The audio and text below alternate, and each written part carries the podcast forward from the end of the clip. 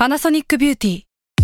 มากกว่าเครื่องเป่าผมด้วยนาโนอีเทคโนโลยีล่าสุดที่จะเปลี่ยนทุกประสบการณ์ที่คุณเคยมีนาโนอีมอยส์เจอร์พลัสเพิ่มความชุ่มชื้นให้เส้นผมหลังใช้งานมากขึ้นถึง 18 เท่า พร้อมชะลอการเฟดของสีผมสำหรับคนชอบทำสีผม ดูแลความชุ่มชื้นทั้งเส้นผม หนังศีรษะและผิวคุณ Panasonic NA0J มีเทคโนโลยีนาโนอีที่ care only you At Evernorth Health Services, we believe costs shouldn't get in the way of life changing care, and we're doing everything in our power to make it possible. Behavioral health solutions that also keep your projections at their best? It's possible. Pharmacy benefits that benefit your bottom line? It's possible. Complex specialty care that cares about your ROI? It's possible. Because we're already doing it, all while saving businesses billions. That's Wonder made possible. Learn more at evernorth.com/wonder. s a l m o n PODCAST มัน สด อร่อย s u r v i v a l Trip เที่ยวนี้มีเรื่องกับทอมจากกรีฑโยมพยอม สวัสดีครับ ขอต้อนรับเข้าสู่รายการ Survival Trip เที่ยวนี้มีเรื่องกับผมทอมจากกรีฑโยมพยอมครับ วันนี้ครับคุณผู้ฟังครับแม่เรื่องราวเหล่านี้ที่จะเล่ากันต่อไปนี้ ก็เป็นเรื่องราวที่เกิดขึ้นที่ประเทศหนึ่งที่เรียกได้ว่า เป็นอีกจุดหมายที่คนไทยนิยมไปกันมาก ๆ เลย ผมเองก็ชอบไปนะครับ แต่ยังไม่เคยเจอแบบที่แขกรับเชิญของเราเจอเลยครับผมอะเรามาเจอกับเรื่องราว แล้วก็แขกรับเชิญกันเลยดีกว่าครับ ขอเชิญพบกับน้องโอ้นครับ สวัสดีครับ สวัสดีครับผมครับพี่ทอมครับ ครับ น้องอ้นแนะนำตัวหน่อยครับ ครับผมชื่ออ้นนะครับ เป็น intern อยู่ที่ Salmon Podcast ครับ โอ้โห ถามก่อนเลยดีกว่า ตัดสินใจยังไงมาฝึกงานที่นี่ครับเนี่ย ไม่มีที่อื่นดีกว่านี้ฮะ ก็เราก็ชอบงานของ Salmon ตั้งแต่แรกแล้วนะฮะอ่าชอบตั้งแต่ book แล้วอ่านครับผม ก็แล้วก็ชอบฟังพอดแคสต์ตอนอยู่ญี่ปุ่น ผมก็ฟังพอดแคสต์ช่วงไปก็ station ก็เปิดแรก ๆ เลยครับช่วงเปิดแรก ๆ ผมก็ฟัง f u r v i v a l Tip ด้วยครับ โอ้ซึ่งโอ้ถือได้ว่าถือได้ว่าเป็นรายการโปรด ใช่ครับ มีเทปนึงเหมือนกันที่ผมฟังตอนอยู่ญี่ปุ่นแล้วเออสนุกมากเลย ครับ ครับ แปลว่าเรื่องราวที่จะมาเล่านี่ก็เป็นตอนที่น้องอ้นไปอยู่ญี่ปุ่นนั่นเอง ใช่ครับผอุ้ยมแต่กูจะถามก่อนดีกว่า ปกติเนี่ยน้องอ้นชอบไปเที่ยวต่างประเทศอะไรพวกนี้ป่ะครับ โอ้ยผมชอบมาก ส่วนใหญ่ก็เป็นประเทศญี่ปุ่นเนี่ยครับ ครับ อ๋อ คือชอบไปญี่ปุ่นเป็นปกติอยู่แล้ว แล้วก็ใช่เลยเลือกที่จะไปฝึกงานใช่ไหมตอนนั้นไปฝึกงานปะไปเชิงกับเหมือนทำรีเสิร์ชกับอ๋อมหาโอเควิทยาลัยครับ ครับอ่าถามก่อนว่าทำไมถึงชอบประเทศญี่ปุ่นครับ ก็ อะตอนมปลายผมมันมีสายการเรียนครับ ผมครัอบยู่วิทย์คณิตภาษาญี่ปุ่นเอออ๋อแล้วเดี๋ยวนะ คือสายการเรียนเดี๋ยวนี้คือ ทั้งวิทย์ทั้งคณิตทั้งญี่ปุ่นเหรอคือสมัยพี่เด็กๆอะมันก็จะมีเป็นวิทย์คณิตนะแล้วก็มีศิลป์คณิต แล้วก็ศิลป์ภาษาเออถ้าเรียนญี่ปุ่นก็คือเป็นศิลป์ภาษาญี่ปุ่นไป มันน่าจะเป็นแค่โรงเรียนอ่าโรงเรียนผมอืมแค่โรงเรียนนี้ครับ น่าจะเป็นเอกลักษณ์ ซึ่งเอ่อณปัจจุบันเนี่ยครับหลาย ๆ โรงเรียนเนี่ยก็จะมีแผนการเรียนที่ค่อนข้างเป็นเอกลักษณ์เฉพาะใช่ใช่นะครับคือสังเกตดูว่าเดี๋ยวนี้เนี่ย การศึกษานี่ก็เปลี่ยนไปเยอะพอสมควร หลายโรงเรียนโอ้โหมีแผนการเรียนด้านนี้นู่นเพิ่มมาแบบเยอะแยะมากมายเลย ซึ่งน้องอ้นเนี่ยเรียนวิทย์คณิตญี่ปุ่นใช่ครับผมมพอดีชอบดูการ์ตูนอะไรอย่างนี้เหมือนสมัยเด็กผู้ชายเด็กครับๆก็ชอบดูการ์ตูนญี่ปุ่นอ่านการ์ตูนญี่ปุ่นก็เลยครับมาศึกษาภาษาญี่ปุ่นด้วยอืมก็ชอบทั้งภาษาชอบวัฒนธรรมเขาอะไรอย่างเงี้ครัยบครับก็เลยชอบไปเที่ยวด้วยที่บ้านก็ชอบไปเที่ยวก็เลยไปบ่อยครับผมครับเวลาไปเที่ยวญี่ปุ่นนี่เราชอบอะไรบ้าง พอเราไปเจอจริงๆอะนอกจากเนี่ยที่เจอในการ์ตูนอะไรเงี้ยครับ โอ้ผมชอบอากาศมากเลยอืมอากาศเขาเดินได้สบายครับพี่ครับ เหมือนอยู่ไทยอย่างเงี้ยเราโอ้เดินโลนึงแล้วก็บ่นแหละว่าร้อนมากเลย แต่ผครัมบไปอยู่นู่นผมสามารถเดินได้แบบไกลๆอะไรอย่างเงี้ยครับตอนนั้นไปทำอะไรที่ญี่ปุ่นนะครับไปทำรีเสิร์ชครับทำรีเสิร์ชคือเป็นทำอะไรกึ่งอะกึ่งกึ่งกึ่งๆกับไปแลกเปลี่ยนนะครับ แล้วก็ไปทำโครงงานโครงงานหนึ่งเกี่ยวกับรีเสิร์ชเกี่ยวกับเสียงที่ ที่นู่นแหละครับอะเดี๋ยวแล้วคือน้องอ้นเรียนอะไรมาทำอะไรมาทำไมต้องไปรีเสิร์ชเรื่องนี้ที่นู่นอะผมเรียนเกี่ยวกับประมาณวิศวะเสียงครับ วิศวะดนตรีอะไรพวกนี้ครับครับเหมือนเป็นตัววิชาหนึ่งของมหาวิทยาลัยเนี่ยครับจริง ๆ จะฝึกที่ไทยก็ได้ อาจจะไปฝึกกับบริษัททำโครงงานโครงงานหนึ่งขึ้นมากับบริษัทหนึ่งผมแต่ผมก็เลือกไปทำโครงงานกับมหาวิทยาลัยที่ประเทศญี่ปุ่นครับผมครับทำไมถึงต้องไปที่ญี่ปุ่นที่มหาวิทยาลัยนี้ครับเอาตรงๆเลยไหมครับ ผมอยากไปญี่ปุ่น เอ้ยดี ชัดเจน เอาจริงอย่างถ้าพี่จะไปแลกเปลี่ยนที่ประเทศไหนอะอย่างตอนนี้พี่เรียนปริญญาโทอยู่พี่ก็เล็งๆอยู่ว่าพี่จะไปแลกเปลี่ยนที่ประเทศไหน ซึ่งเอาจริงสาเหตุหนึ่งคือเวลาเราจะเลือกเลือกยูอะเราก็เลือกจากประเทศที่เราอยากไปอะ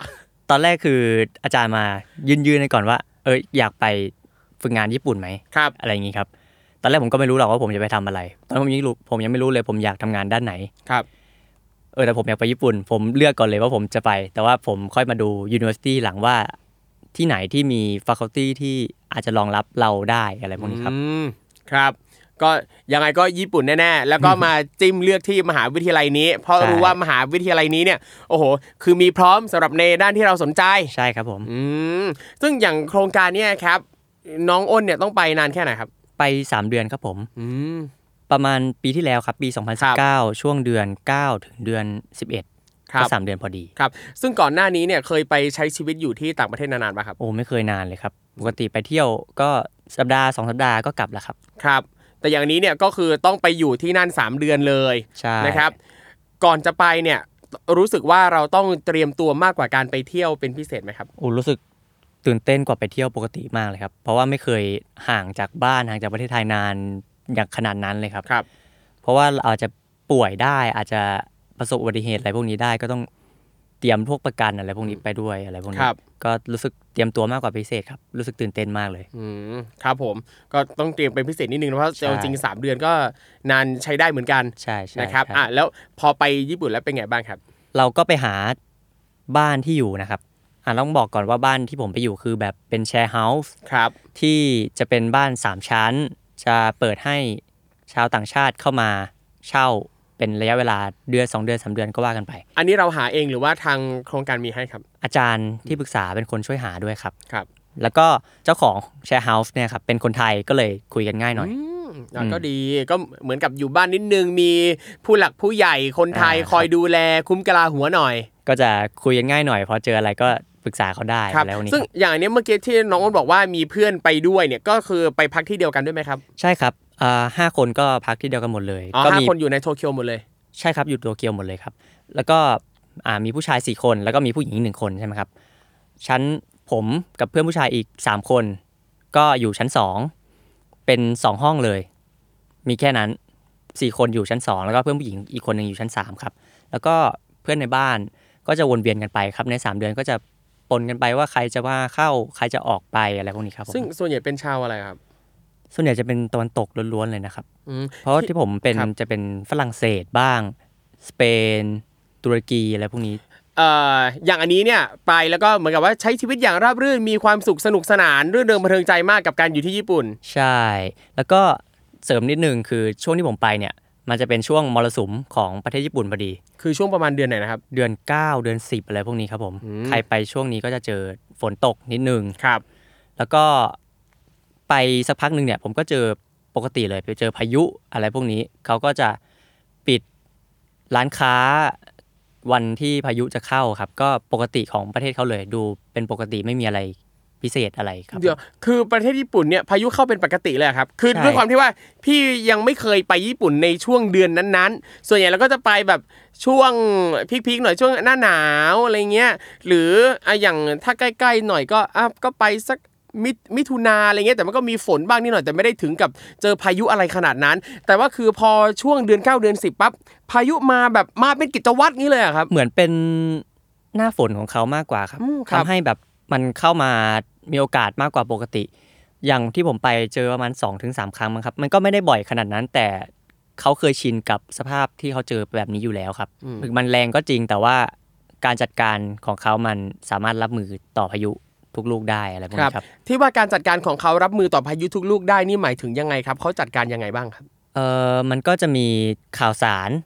เขาจะแจ้งทาง iPhone มาสมมติมีภัยพิบัติมา เขาจะแจ้งและมันจะมีฟีเจอร์หนึ่งที่ร้องขึ้นมา ว่าเอ้ยจุดที่คุณอยู่อะมีภัยพิบัติเกิดขึ้นนะ เราเขาจะเตือนเรื่อยๆเขาจะเตือนเรื่อยๆว่าเกิดอะไรขึ้น ไม่ก็ก่อนภัยพิบัติอะเขาจะมีรถหวอที่เป็นรัฐบาลเข้ามาวิ่งประกาศว่าแบบจะมีภัยพิบัติเกิดขึ้นนะ ให้เตรียมตัวยังไงบ้างแต่จริงๆแล้ว ผมฟังไม่รู้เรื่อง โอเค แต่อย่างน้อยเราก็รู้ว่าถ้ามีรถลักษณะนี้มาเสียงประกาศลักษณะนี้มา แปลว่าภัยพิบัติกำลังจะมาละอะไรสักอย่างหนึ่งใช่ใช่ใช่อืมซึ่งเหมือนกับว่าที่ญี่ปุ่นเนี่ยจะมีภัยพิบัติลักษณะนี้บ่อย แล้วก็ทางกรมอุตุอะไรของเขาเนี่ยก็ค่อนข้างจะแม่นยำแล้วก็เออเวลาเขารู้ว่าอะเดี๋ยวจะเกิดเหตุแน่นอนปั๊บก็จะรีบกระจายข่าวทั้งทางโทรศัพท์มือถือ แล้วก็รถหวอประกาศด้วย ประมาณนั้นครับ แต่ส่วนใหญ่ที่ผมรับข่าวสารก็เป็นเพจข่าวไทยนี่แหละครับ ครับ เหมือนพายุของญี่ปุ่นมันก็ค่อนข้างใหญ่อยู่แล้วครับ แต่ละลูก เพราะว่าอันเล็กๆเขาก็รับมือได้ไม่มีปัญหาอะไร พออันใหญ่ๆปุ๊บเพจข่าวไทยก็จะลงบ้างอะไรพวกนี้ครับ เราก็สามารถตั้งตัวได้จากเพจข่าวพวกนี้ด้วยเหมือนกัน เพจข่าวที่เราเข้าไปดูประจำคือเพจอะไรครับ มันก็ไม่ได้ดูเชิงเพจข่าวขนาดนั้นครับ เพราะว่ามันจะขึ้นตามนิวฟีดพวกนี้พอเจอพายุใหญ่ๆมาเพื่อนๆก็แชร์กันแล้วว่า เอ้ยมันจะมีพายุขึ้นมาขึ้นมาเรื่อยๆ แล้วก็มีอ่าผมไปเจอลูกแรกก่อนใช่ไหมก็ไม่มีอะไรมากก็ผ่านไปด้วยดี ก็เขาบอกว่าจะเข้ามาตอนตีสามผมก็ตื่นเต้นมากเลยเจอพายุครั้งแรกในชีอันวินี้ตเขาบอกล่วงล่วงหน้าประมาณกี่ชั่วโมงครับ ปกติเขาบอกเป็นอาทิตย์นะครับอืมภายในอาทิตย์หนึ่งอะครับ ไม่ไม่ต่ำกว่า 5 วันนะครับ อย่างอย่างไอันนี้คือเรารู้ล่วงหน้าประมาณอาทิตย์หนึ่งว่า เดี๋ยววันเนี้ยเวลาตีสามพายุจะมา มันก็ไม่เชิงว่าขนาดเวลานั้นเป๊ะๆครับ แต่ประมาณวันได้ว่าประมาณวันไหนที่เราครับ จะเจอพายุ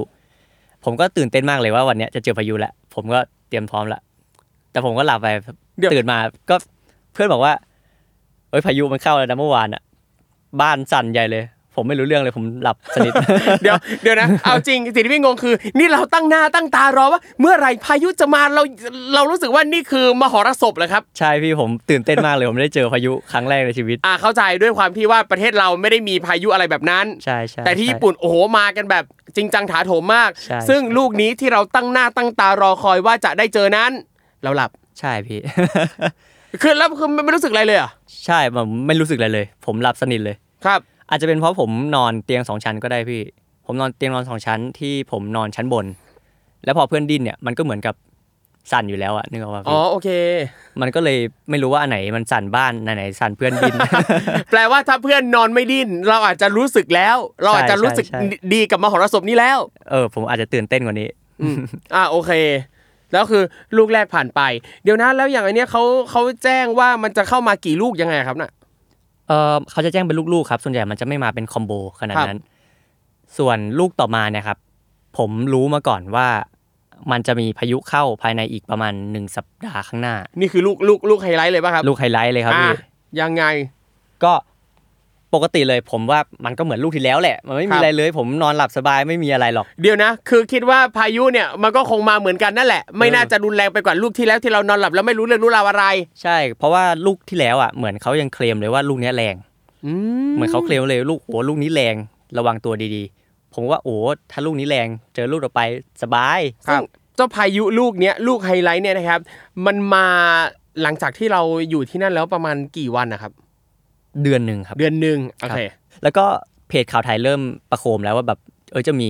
ไอพายุที่เรากำลังจะเจอเนี่ย ส่วนใหญ่เขาจะพูดเลยนะว่าแบบ เอ้ยมันอาจจะเป็นพายุที่ใหญ่ที่สุดเท่าที่เคยมีบนโลกนี้มาเลยพี่ โอ้โหโอ้ผมผมก็ตื่นเต้นแล้วว่าผมเจอคือแบบยิ่งใหญ่กว่าลูกที่แล้ว คือลูกลูกที่แล้วเนี่ยก็ว่าหนักแล้ว อันนี้มันใช่ใช่หนักกว่าใช่ลูกที่แล้วอีกโอ้ลูกลูกที่แล้วคือเบาเลยพี่ครับลูกที่แล้วเบาไปเลยผมมาดูข่าวแล้วแบบเฮ้ยเขาบอกว่า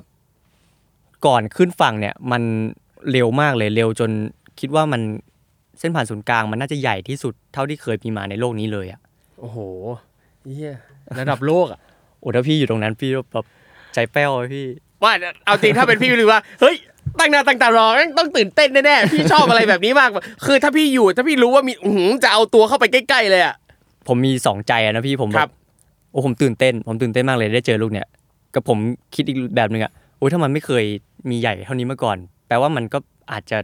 ตั้งตัวไม่ทันวะพี่ ถึงว่ารัฐบาลเขาจะเตรียมตัวดีแค่ไหนเขาอาจจะตั้งตัวไม่ทันหรือเปล่าอะไรพวกนี้ครับ แต่ว่าอย่างอันนี้เนี่ยเขาก็จะประเมินมาแล้วคร่าวๆไหมครับ ว่าอาจจะเข้ามาช่วงกี่โมงถึงกี่โมงอะไรเงี้ยมีอ่าบอกปปะระครัเมิบประเมินแล้วครับว่าน่าจะเข้าคืนวันที่ 11อืมไอ้วันที่ 10 ที่เขาประโคมข่าวแล้วว่ามันลูกมันใหญ่มากก็ครับคิดว่ามันอยู่ข้างใต้ของประเทศญี่ปุ่นแหละ แล้วก็อยู่ทางแปซิฟิกเนี่ยแหละครับ แล้วก็กำลังจะเข้าในคืนวันที่ 11 ครับ แล้วก็วันที่ 12 นี่คือโดนทั้งวัน ซึ่งอย่างเนี้ยพอเขาประกาศออกมาว่าโอ้โหมันจะเป็นลูกใหญ่ที่สุดในโลกเท่าที่เคยจะมีมาอะไรเงี้ย แล้วเขาได้แจ้งไหมครับว่าประชาชนเนี่ยต้องรับมือยังไงบ้าง ต้องเตรียมอะไรยังไงบ้าง เก็บอะไรยังไงบ้างมีบอกปะเอาจริงผมไม่ได้ผมไม่รู้เลยว่าผมจะรับข่าวพวกเนี้ย จากรัฐบาลญี่ปุ่นจากทางไหนอะครับอืมครับ แล้วเราเราได้เห็นท่าทีของคนญี่ปุ่นในละแวกที่เราเจอไหมเช่น หรืออย่างพี่คนไทยที่เป็นเจ้าของบ้านเงี้ยหรือว่าเพื่อนบ้านบ้านข้างๆเขาเตรียมตัวอะไรต่างจากปกติไหมครับ เราเห็นไหมโอ้ที่ผมอยากบอกมาเลยว่าไม่ต่างเลยพี่ ก็เหมือนกับเขาชิใช้ชีวิตปกติปกติเลยเหรอใช่เขา chill มากเลยมีอย่างเดียวที่แตกต่างก็คือวันที่ 11 ที่ผมไปกักตุนอาหารครับผม พวกโอนิกิริพวกอาหารที่ไม่ใช่อาหารสดที่สามารถเก็บไว้ได้ ถ้าไม่มีตู้เย็นไม่มีเครื่องใช้ไฟฟ้าอะไรพวกนี้ก็คือเกลี้ยง shelf เลยครับโอนิกิริเกลี้ยง shelf ก็ตกใจประมาณหนึ่งแต่ว่าก็น่าจะปกติของเขานะเขาก็น่าไม่น่าจะระแวงอะไรมาก แต่ว่าก็แค่เตรียมไว้ก่อนเผื่อไฟดับอะไรอย่างนี้เฉยๆแต่ว่าสภาพปกติของเขาคือชิลมากเลยครับครับชิลแบบชิลมากผมถาม พี่พี่เจ้าของบ้านไปว่าโอ๊ยถ้าเรามี เจอประสบภัยจริงๆ เราไม่สามารถอยู่ที่บ้านนี้ได้แล้วอะเราสามารถไปที่ไหนได้บ้างเออออออเขาก็เขาก็มาร์คให้ที่หนึ่งเหมือนจะเป็นลานลานลงลานว่าง ที่โรงเรียนโรงเรียนหนึ่งพี่แต่เป็นชั้นหนึ่งนะอ๋อคือเออเนาะคือหลาย ๆ เมืองที่อยู่ใกล้ทะเลอะไรแบบนี้ที่สามารถจะเกิดเหตุแบบนี้ได้เขาก็จะมีป้ายอยู่ตามจุดต่าง ๆ ว่าสมมุติถ้าสึนามิมาเนี่ย ให้วิ่งไปทางไหนระยะทางแบบอีกเหมือนกี่เมตรกี่ร้อยเมตรอะไรเงี้ยเหมือนจุดลี้ภัยอะไรพวกนี้เออจุดรวมพลครับ ซึ่งผมกับเพื่อนก็คิดแล้วว่าตรงนั้นอะแม่งเป็นชั้นหนึ่ง แต่ว่าถ้าไปเราจะปลอดภัยจริงเหรอวะ ไม่เชื่อเขาอีกจริงไม่เชื่อไม่เชื่อ เพราะว่าเมืองที่ผมอยู่ชื่อว่าอาราคาวะครับ ซึ่งคาวะที่พ่วงท้ายของจังหวัดเนี่ย แปลว่าแม่น้ำครับ ครับ ซึ่งแปลว่าประเทศไอจังหวัดที่ผมอยู่เนี่ย มีแม่น้ำอยู่ใกล้ๆ ผมก็คิดว่าถ้าพายุมาเนี่ย มันอาจจะเสี่ยงน้ำท่วมหรือเปล่า ซึ่งจุดลี้ภัยเนี่ยมันคือชั้นหนึ่งผมก็ไม่ค่อยแน่ใจเหมือนกันอะแล้วก็วันที่ 11เนี่ยครับผมไปเตรียมกักตุนพวกโอนิกิริก็ไม่ได้มีอะไรมาก ก็เตรียมตัวเสร็จปุ๊บ เพื่อนก็คุยกัน คุยกันว่า เอ้ย เราเราอาจจะตายกันก็ได้ เราไปกินเนื้อย่างกันดีกว่าเฮ้ยเดี๋ยวคือคิดกันแบบนี้เลยว่าอืมมือสุดท้ายของชีวิตแล้ว เออเอาให้อร่อยดีกว่า เออ เออเออเออก็เลยไปใกล้ๆบ้าน มันครับจะมี ส่วนใหญ่มันจะปิดหมดเลยครับพี่ เพราะว่ามันเป็นวันก่อนพายุเข้าเนอะพอเราเดินไปเรื่อยๆเราเจอร้านหนึ่งเป็นปิ้งย่างเกาหลี เราก็เป็นลูกค้าคนเดียวก็ไม่รู้ว่าลูกค้าเขาน้อยอยู่แล้ว หรือว่าเขาไม่ออกมาวันก่อนพายุกันแน่ผมก็ไปกินชิวๆเลยแล้วเขาเขาดูชิลมากเลยพี่เขาดูชิลแบบเหมือนพายุปกติที่กำลังจะเข้าเลยอะไม่รู้ว่า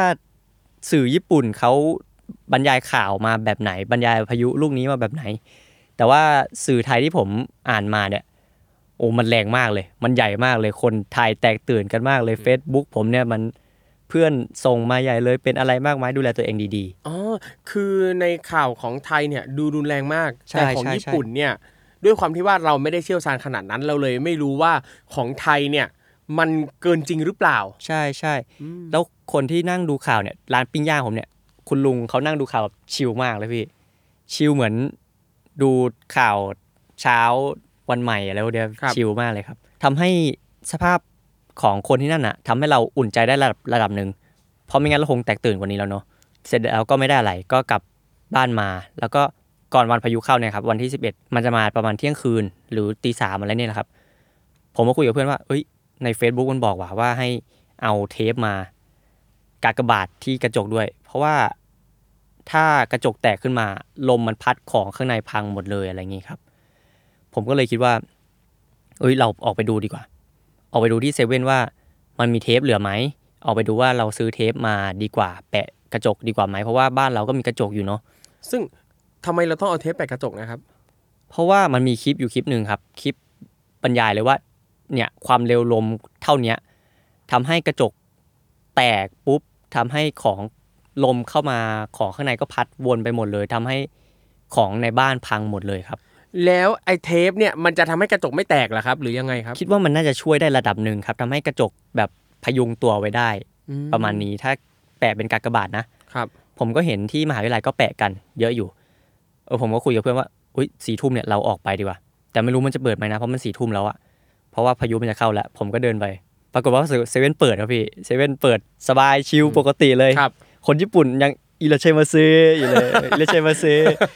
ผมก็ไปโอ้ยทำไมเขายังไม่แตกตื่นเลยอะเขาเป็นเซเว่นนึกออกไหมพี่เซเว่นที่เขามีกระจกเป็นหน้าร้านหมดเลยอะหน้าข้างหน้าเขาเป็นกระจกหมดเลยเขาไม่กลับบ้านเหรออืมเขาไม่กลับบ้านเหรออุ๊ยพอไปดูแล้วอะเทปหมดเลยพี่ที่ต้องเอามาแปะกระจกอะหมดเลยเหลือแต่เทปกระดาษ ก็เลยไม่ได้ซื้อครับไม่ได้ซื้อไป สุดท้ายก็กลับบ้านกันมา เตรียมตัวรับเดี๋ยวพายุลูกนี้ แถวนั้นมีเซเว่นอยู่สาขาเดียวไม่มีแบบรอสันหรืออะไรอื่นๆใดๆเลยเหรอละแวกมันมี ไกลไปอีกสาขาหนึ่งครับเซเว่นอีเลเว่นแต่ว่าพวกเรากลัวกันว่า พายุมันเดี๋ยจะวพายุเข้ามาแล้วก่อนกลับไม่ทันใช่ใช่อะใช่ครับผมก็เลยกลับบ้านไปก่อนไม่มีอะไรแล้วจริงๆแล้วที่เขาบอกว่าพายุจะเข้าคืนวันที่11ก็คือเข้าฝั่งญี่ปุ่นครับผม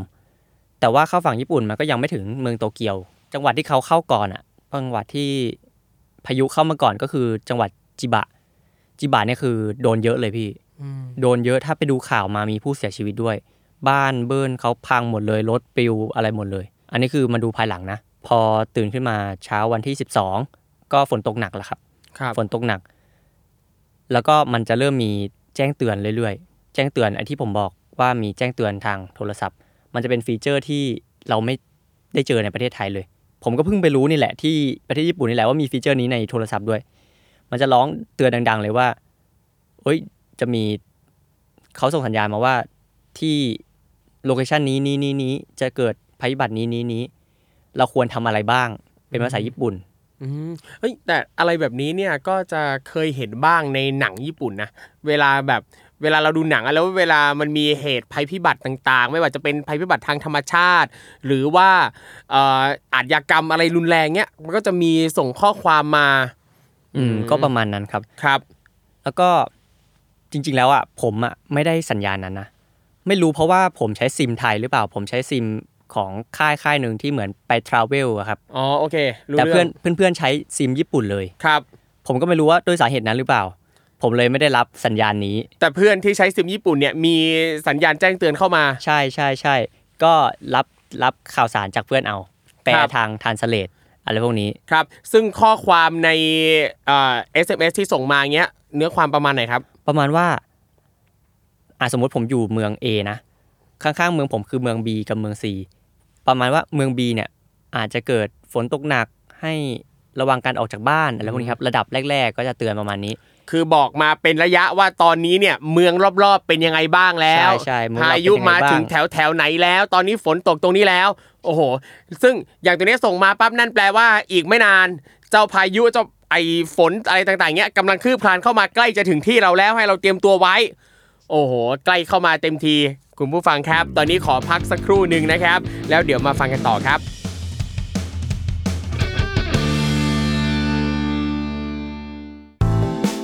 สวัสดีค่ะ นิดนกพนิชนกดำเนินทำเองนะคะ อยากชวนกันมาฟังรายการพอดแคสต์ของเรา ที่แม้จะเป็นชื่อว่า The Rookie Mom คุณแม่มือสมัครเลี้ยง แต่ก็ไม่ใช่ว่าจะต้องเป็นคุณแม่เสมอไปนะที่จะฟังได้จริง ๆ แล้ว ความตั้งใจของเราอยากให้ ทุกคนที่ผ่านไปผ่านมามาเข้าใจความเป็นแม่และเด็กด้วยกัน เพราะว่าทุกคนเคยเป็นเคยเป็นลูกของพ่อและแม่ บางทีเราก็อาจจะเข้าใจ คุณพ่อคุณแม่ของเรามากขึ้นด้วยก็ได้นะคะ แล้วก็เราจะได้ไปเข้าใจมุมมองของพ่อแม่ในสังคมมากขึ้นด้วย เพราะว่ามองไปทางไหนก็มีแต่คนรอบตัวมีลูกทั้งนั้นเลย ติดตามรายการของเราได้ทุกวันจันทร์ทุกช่องทางของ s a l m o n Podcast จ้า The Rookie Mom คุณแม่มือสมัครเลี้ยงกับนิดนก ก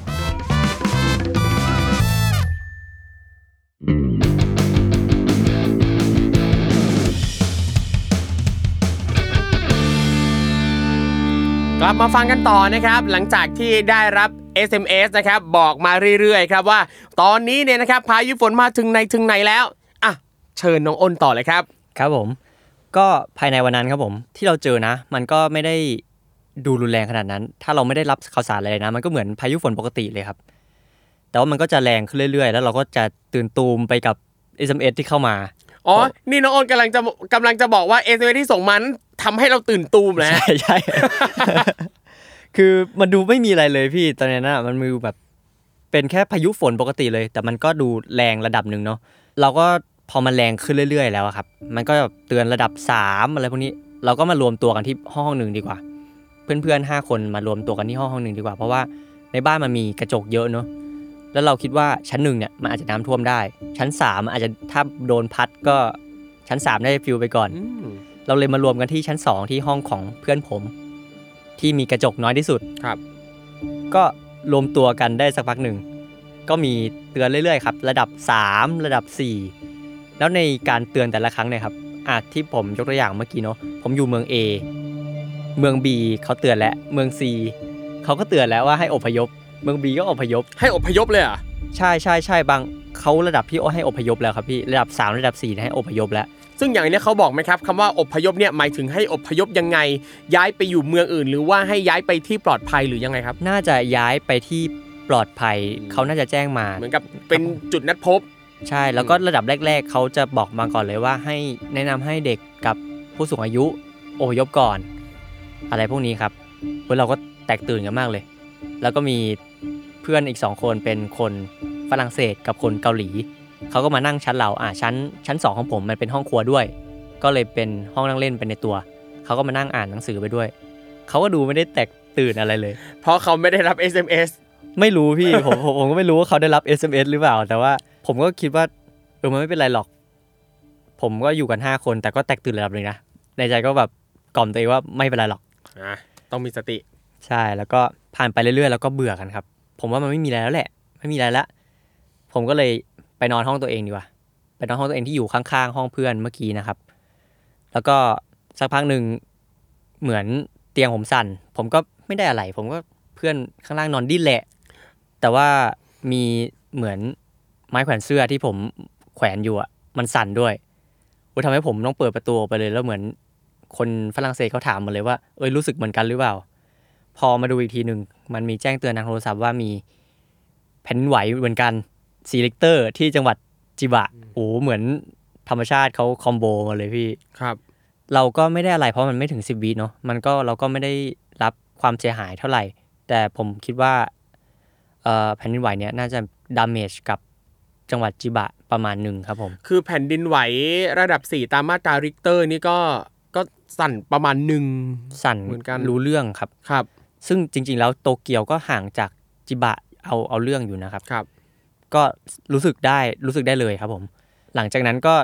มีสัญญาณเตือนขึ้นมาอีกครั้งหนึ่ง ว่าเป็นการเตือนระดับ 5 ตอนนั้นเองอะผมคิดว่าทำไมมันเตือนเราเพิ่มเลเวลขึ้นเรื่อยๆเลยอะมันมีกี่เลเวลกันแน่การระดับเตือนระดับนี้คือตอนนั้นเราก็ไม่รู้ว่ามันสุดสูงสุดคือมันกี่ level ใช่กี่เลเวใช่ใช่ฮะผมคิดว่ามันเอ้ยมันทำไมมันมากขึ้นเรื่อยๆ แล้วอะไรเงี้ย ผมก็มันอันตรายระดับไหนแล้ว ผมก็เลยไป search ดูว่าแบบ level of warning system เนี่ยมันระดับไหนถึงจะ max ผมไปเซิร์ชดูเนี่ย level 5นี่ก็คือ emergency warning คือระดับ max แล้วครับครับ ระดับแบบ people must take measures to protect life แล้วครับ คือต้องหาวิธีเอาชีวิตรอดเลยครับ ก็คือเพื่อนตกใจแตกตื่นกันมากก็ ผมกลับมาที่ห้องอีกทีหนึ่งเขาแพ็คของทุกอย่างเข้ากระเป๋าเดินทางหมดแล้วเฮ้ยคือเตรียมเตรียมเตรียมอพยพเลยอะคือเขาแบ่งเป็นสองสองกระเป๋าก็คือกระเป๋าที่ถ้าอพยพไปอะจะเอาไปด้วย กับอีกกระเป๋าหนึ่งอะคือแพ็คไว้ถ้าบ้านโดนพายุมา มันจะได้อยู่ในกระเป๋านี่แหละ มันจะได้ไม่หายไปไหน เราจะได้กลับมาหาได้ครับอะผมก็ทำตาม พอถึงระดับหนึ่งครับในระดับเนี้ยเออระดับ5เนี่ยสักพักหนึ่งแล้วอะ เราก็คุยกันแล้วว่าเราจะอพยพดีไหมในที่ที่เจ้าของบ้านเขาแนะนำมาให้แต่แรกว่าเราควรอพยพไป ผมก็ไม่เชื่อมั่นในบ้านครับเพราะว่าบ้านลักษณะบ้านเรามันประมาณแบบผนังยิบซ้ำครับเราก็คุยกับเพื่อนฝรั่งเศสเนี่ยว่าเฮ้ยเราจะไปกันดีไหมแต่ก็เหมือนกับข้อสรุปตอนแรกที่เราคิดมาก่อน ตั้งแต่แรกว่า ถ้าเราไปในจุดลี้ภัยที่มันอยู่ชั้นหนึ่งอะถ้าน้ำท่วมจริงๆอะชั้นสองที่บ้านเราน่าจะปลอดภัยกว่า ก็เลยสุดท้ายก็ไม่ได้ไปไหนกัน แค่เก็บของไว้เผื่อเอาฉุกเฉินเอาเผื่อเอาฉุกเฉินท่าไว้ก่อนโอเคเผื่อชัวร์ไว้ก่อนครับ เหมือนพายุผ่านไปได้ระดับหนึ่งมันจะมีตรงใจกลางพายุที่มันจะเงียบมากๆครับผม ซึ่งตอนนั้นอะ มันก็เงียบเงียบเหมือนไม่มีอะไรเลยนะพี่ฝนก็ไม่ตก ผมก็เลยหิวมากเลย ผมกินโอนิกิริมามื้อหนึ่งแล้วกินแคลอรี่แบบมื้อหนึงแล้ว ผมซื้อหมูไว้อะผมเอาหมูมาย่างกินดีกว่าไม่ไหวแล้ว เดี๋ยวไฟดับผมน่าจะมีหมูย่างกิน ผมย่างหมูไว้กินดีกว่า แล้วจังหวะนั้นอะ เพื่อนผมก็หิวเหมือนกัน แต่เพื่อนผมไม่ได้กักตุนไว้ เพื่อนผมเลยคุยกันว่าไปเซเว่นกันดีกว่าเซเว่นที่ผมไปซื้อเทปก่อนแล้วเดี๋ยวซึ่งผมเถียงกับเพื่อนมากเลยนะว่าเฮ้ยอย่าไปเลยมึงอย่าไปเลย เดี๋ยว ตรงเนี้ยใจกลางพายุถ้ามันกลับเข้ามาอีกแบบผ่านไปแล้ว พายุเจออีกจะทำยังไง อาจจะกลับไม่ได้ แล้วเซเว่นมันจะเปิดหรือเปล่า เราก็ยังไม่รู้เลย สุดท้ายแล้วเพื่อนก็ออกไปครับ ผมไม่ได้ไปผมย่างหมูอยู่ สิ่งที่ตกใจคือเซเว่นเขาเปิดปกติเลยพี่ครับเซเว่นเขาเปิดเหมือนไม่มีอะไรเกิดขึ้นเลยก็ แต่ระยะระหว่างทางก็จะมีของล้มป้ายล้มบ้างอะไรพวกนี้ แล้วก็เซเว่นเขาไม่ได้ไอ้กากบาทอะไรที่ผมบอกเลยนะ พอผ่านใจกลางพายุไปก็จะฝนตกหนักเหมือนเดิมครับ ครับ แล้วก็ผ่านไปวันนั้นได้แบบป กติเหมือนฝนตกหนักธรรมดาครับผม จริง ๆ แล้วการประสบพายุครั้งนี้น่าจะเป็นประสบการณ์มากกว่าที่เหมือนเราตื่นตูมไปเองมากกว่าครับ เหมือนเราได้ประสบว่าเอ้ย ความเชื่อมั่นในคนญี่ปุ่นที่มีต่อรัฐบาลเขาว่าเขาจะปลอดภัยมันระดับมากแค่ไหนอะไรพวกนี้ครับ นี่กำลังจะขยี้เรื่องความไได้เชื่อมั่นในรัฐบาลไม่ได้ขยี้ครับ ไม่ได้ขยี้ไม่ได้ขยี้จริงแต่อย่างอย่างตรงนี้เนี่ยที่เขาประโคมข่าวกันว่าเป็นพายุเนี่ยลูกที่แบบใหญ่ระดับโลกขนาดนั้นเนี่ยอย่างอันนี้เนี่ยมันได้มันก็สร้างความเสียหายในพื้นที่ที่ใกล้กับชายฝั่งมากๆอย่างชิบะๆใช่ใช่ไหมคครัรับบผม แต่ว่าสุดท้ายแล้วมันก็ไม่ได้ใหญ่ขนาดนั้นครับ แต่มันก็ยังใหญ่อยู่ในระดับที่เขาบอกว่าเป็นพายุที่ใหญ่ที่สุด ที่ภูมิภาคคันโตจะเจอในระยะเวลาเกือบ 60 ปีครับผมครับ คือเหมือนกับก็เป็นการประเมินว่าอันนี้เนี่ยใหญ่ที่สุดแล้ว ซึ่งพอมันใหญ่ที่สุดปั๊บบางทีเราก็ไม่รู้ว่าใหญ่ที่สุดคือมันแค่ไหน แต่อย่างตรงนี้เนี่ยก็ใหญ่ที่สุดแบบนั้นจริง ๆ เพียงแต่ว่าผลกระทบที่เกิดจากความใหญ่รุนแรงนั้น มันยังไม่ได้สร้างความเสียหายได้มากเท่าที่เราคาดการไว้ แต่อย่างน้อยมันก็ทำให้เราได้เตรียมตัวเพื่อจะรับมือตรงนั้นด้วย ใช่ครับ ถือถือว่าครับก็ดีก็ดีดีแล้วที่ดีแล้วไม่ไม่ได้เกิดอะไรรุนแรงนะครับครับอะท่านท่านน้องอ้นฝากหนะครับว่าสมมุติว่าถ้า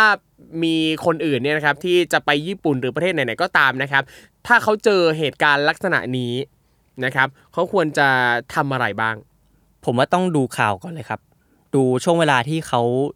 จะไปท่องเที่ยวเนี่ยเขาจะไปช่วงเดือนไหน ช่วงเดือนประมาณที่ผมไปเนี่ยช่วงเดือน 9 เดือน 10 ก็จะมีฤดูฝน อาจจะมีโอกาสเกิดพายุมากกว่าปกตินิดนึง ซึ่งถ้าเทียบกับผมนะ ผมก็ดูข่าวประเทศไทยนี่แหละครับ ถ้าเราเจอพายุที่ใหญ่จริง ๆ นะ เราก็น่าจะเจอในนิวฟีดเราแล้วแหละสำนักข่าวไทยเขาน่าจะแสดงให้ดูบ้างแล้วแหละว่ามันจะเกิดอะไรขึ้นเรา ก็น่าจะเตรียมตัวได้ว่ามันจะเกิดอะไรประมาณนั้นครับผม ก็คือต้องดูข่าว คือเอาจริงตั้งแต่ก่อนไปอะควรจะดูเพราะว่าอย่างในเว็บไซต์ต่างๆเนาะก่อนที่เราจะไปประเทศไหนๆเนี่ยหลาย ๆประเทศเขาก็จะมีประเมินไว้แล้วว่า วันที่เราเดินทางวันที่เราอยู่ที่นั่นเนี่ยนะครับสภาพอากาศจะเป็นยังไงบ้างเขาก็จะประเมินล่วงหน้าประมาณหนึ่งนะครับแต่ว่าเมื่อเราไปถึงจริง ๆ แล้วเนี่ยเราก็ต้องคอยอัปเดตสถานการณ์ด้วย ซึ่งอย่างจุดหนึ่งที่เมื่อกี้น้องโอนบอกนะครับก็คือว่าน้องโอนเนี่ยไม่ได้รับข้อความแต่ในขณะที่เพื่อนได้ อย่างหนึ่งก็อาจจะเป็นเพราะว่าซิมการ์ดที่ใช้ด้วยใช่อย่างตัวเนี้ยฝากถึงทุกคนเลยนะครับ ถ้าสมมุติว่าไปอยู่นานๆอะ การพกซิมการที่เราใช้ซิมการ์ดของประเทศนั้นๆ ก็น่าจะช่วยป้องกันเราได้ประมาณหนึ่งเหมือนกัน ใช่ใช่ครับ อีกอย่างมันน่าจะสะดวกกว่าด้วยนะ เพราะว่าส่วนใหญ่ซิมที่เป็นของประเทศไทยครับ ซิมทราเวลทั้งหลายเนี่ย จะต้องเติมเงินทุกรอบๆของมัน มันอาจจะไม่สะดวกเท่าเราซื้อซิมที่นู่นเลย แถมเราอาจจะได้ ข้อความเตือนมา เพื่อสถานการณ์ที่ผมเคยเล่าไปตามครับนี้ด้วยครับผมเนี่ยอันนี้ก็คือต้องระวังคืออย่างบางครั้งอะเราไปเที่ยวโดยที่เราก็ไม่ได้คิดแหละว่ามันอาจจะเกิดเหตุการณ์ภัยพิบัติ เราไม่ได้คิดว่าเราจะได้เข้าไปอยู่ตรงนั้น แต่ว่าอย่างที่บอกไปอะครับว่าสิ่งเหล่านี้พอมันมันเป็นอุบัติเหตุที่เกิดขึ้นมาโดยที่เราไม่ได้คาดคิดมาก่อนบางครั้งเราไม่รู้เลยว่าภัยพิบัติมันจะเกิดขึ้นนะครับ ดังนั้น มีช่องทางตรงไหนที่เราจะเตรียมความพร้อมได้ก็เตรียมนะครับซิมการ์ดก็เป็นเรื่องหนึ่งนะครับรวมไปถึงการทำประกันเดินทางด้วยนะครับ อันนี้ก็เป็นสิ่งหนึ่งที่จะช่วยเราได้ประมาณหนึ่งถ้าสมมุติว่าเกิดเหตุการณ์อะไรไปนะครับแล้วก็ต้องดูทางหนีทีไล่ดีๆด้วยนะครับสมมุติเราไปพักที่ไหนไปพักโรงแรมเนี่ยโรงแรมหนีไฟอยู่ตรงไหนหาเลยนะครับจุดรวมพลเวลาเกิดสึนามิเวลาเกิดเหตุต่างๆเนี่ยต้องไปตรงไหนนะครับก็หาข้อมูลตรงนั้นไว้ด้วยนะคใช่รับครับส่วนใหญ่คนเขาจะไม่ ให้ความสำคัญมากเนอะครับพวกบันไดหนีไฟพวกทางหนีอะไรพวกนี้ ก็แนะนำให้ดูไว้บ้างก็ดีครับผมครับ อะ โอเค ก่อนจากกันไป น้องอ้นมีอะไรอยากจะฝากถึงผู้ฟัง Survival Trip บ้างไหมฮะ เอ่อ ผลงานก็ไม่ได้มีอะไรมากงั้น ผมขอฝากรายการ Survival Trip แล้วกันครับผม กับกับ Salmon Podcast นะครับ รบกวน ผู้ฟังฟังกันเยอะๆนะครับ ครับผมช่วยกันฟังช่วยกันแชร์นะครับ ทุกรายการนะครับเอ่อ Salmon Podcast เนี่ยก็ไม่ได้มีแค่รายการนี้รายการเดียวนะครับ ยังมีรายการอื่นๆที่น่าสนใจ ตอบทุกโจทย์ตอบทุกความต้องการของคุณผู้ฟังได้นะครับอะแต่อย่าง Survival Trip นะครับสามารถกลับมาฟังตอนใหม่กันได้นะครับ ทุกวันพฤหัสบดี ทุกช่องทางเลยครับ ไม่ว่าจะเป็น Spotify SoundCloud Podbean Apple Podcast YouTube นะครับ ฟังแล้วก็แชร์กันด้วย ชวนเพื่อนๆมาดูกันด้วยนะครับ เอาไปโพสต์ตามช่องทางโซเชียลมีเดียต่างๆ ก็ได้ใส่ hashtag survival trip กันด้วย แท็กเพื่อนเข้ามาดูนะครับ แบ่งปันกันไป ใครมีเหตุการณ์อะไรอยากจะมาเล่า หรือว่ารู้จักใครประสบเหตุนั่นเหตุนี่ก็แจ้งกันเข้ามาได้ครับ ส่งข้อความมาทาง inbox เฟซบุ๊ก Summer Podcast ก็ได้นะครับสำหรับวันนี้ผมและน้องอ้นนะครับ ต้องขอลากันไปก่อนครับ เจอกันใหม่โอกาสหน้า สวัสดีครับ สวัสดีครับ